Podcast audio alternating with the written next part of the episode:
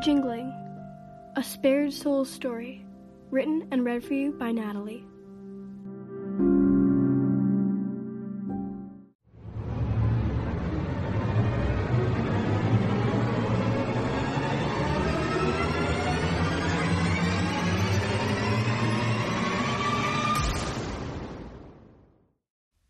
Hello, you're listening to A Spared Soul. This is Sadie Smith here. And today's story is called The Jingling.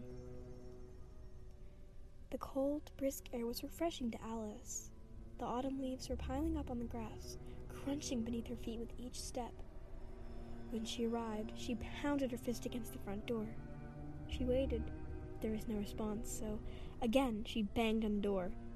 Three loud knocks.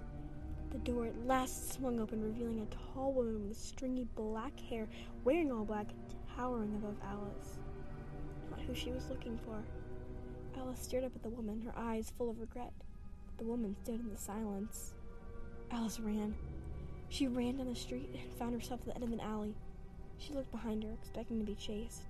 But when there was no one there, she let out a sigh of relief as she walked down the streets of the dimly lit city. She felt the hairs on the back of her neck rise as the sky was growing darker. She snatched her phone to pull up a map since it was clear that she was lost at this point. Her phone was dead. That's odd, she thought, as she had a clear memory of charging it before she left.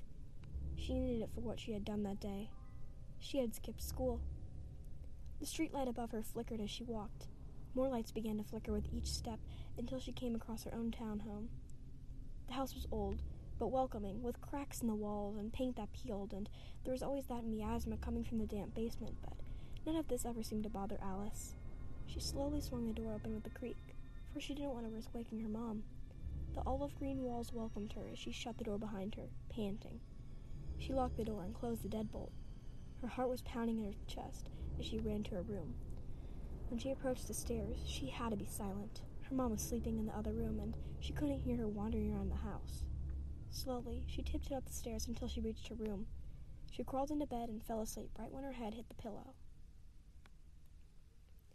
The next day, Alice snatched a ride from her mom to drive down to her friend Mia's house because they had to work on a school project. Mia was perched on the front porch, sipping a red smoothie through a curly straw while reading a book. Can we just stay outside for a bit before we have to do work? Mia asked. Oh, yeah, definitely, Alice said, for there was nothing she wanted more than to enjoy some peace and quiet. They relaxed in the porch for a bit, the silence engulfing them as Mia read and Alice sat there awkwardly. Suddenly, the soft, faint sound of something filled their ears. It was quiet, but loud simultaneously. The sound rang in Alice's ears unpleasantly. Is that the ice cream truck? Alice asked. No, it's not. Don't chase it. Whatever you do, just just come inside quickly, Mia said. But why? Alice questioned. Mia seemed scared, but Alice only wondered, What's the big deal? What's there to be scared about? A jingling sound?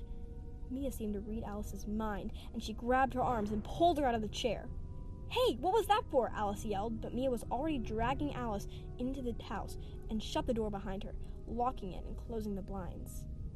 Mia let out a sigh, but Alice got chills when she heard a scraping sound on the window, almost as if it was being clawed at. Mia's face turned white, and she hurried upstairs to a closet, shutting the door behind them. What was that for?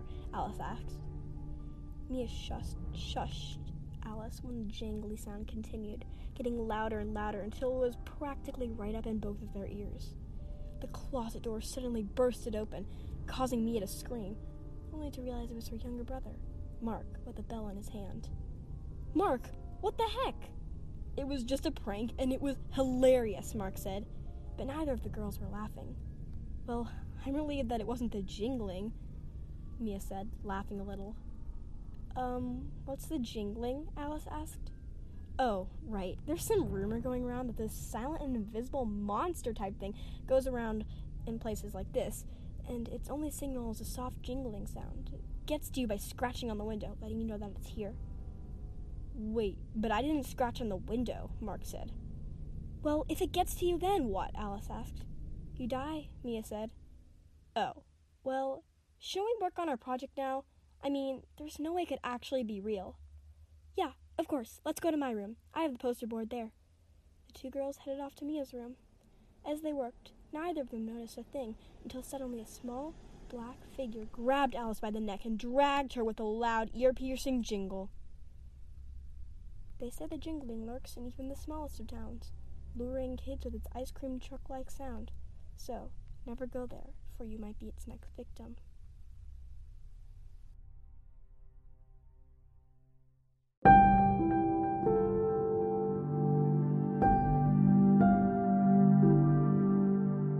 Thank you for listening to this episode of A Spared Soul. We'll be back soon.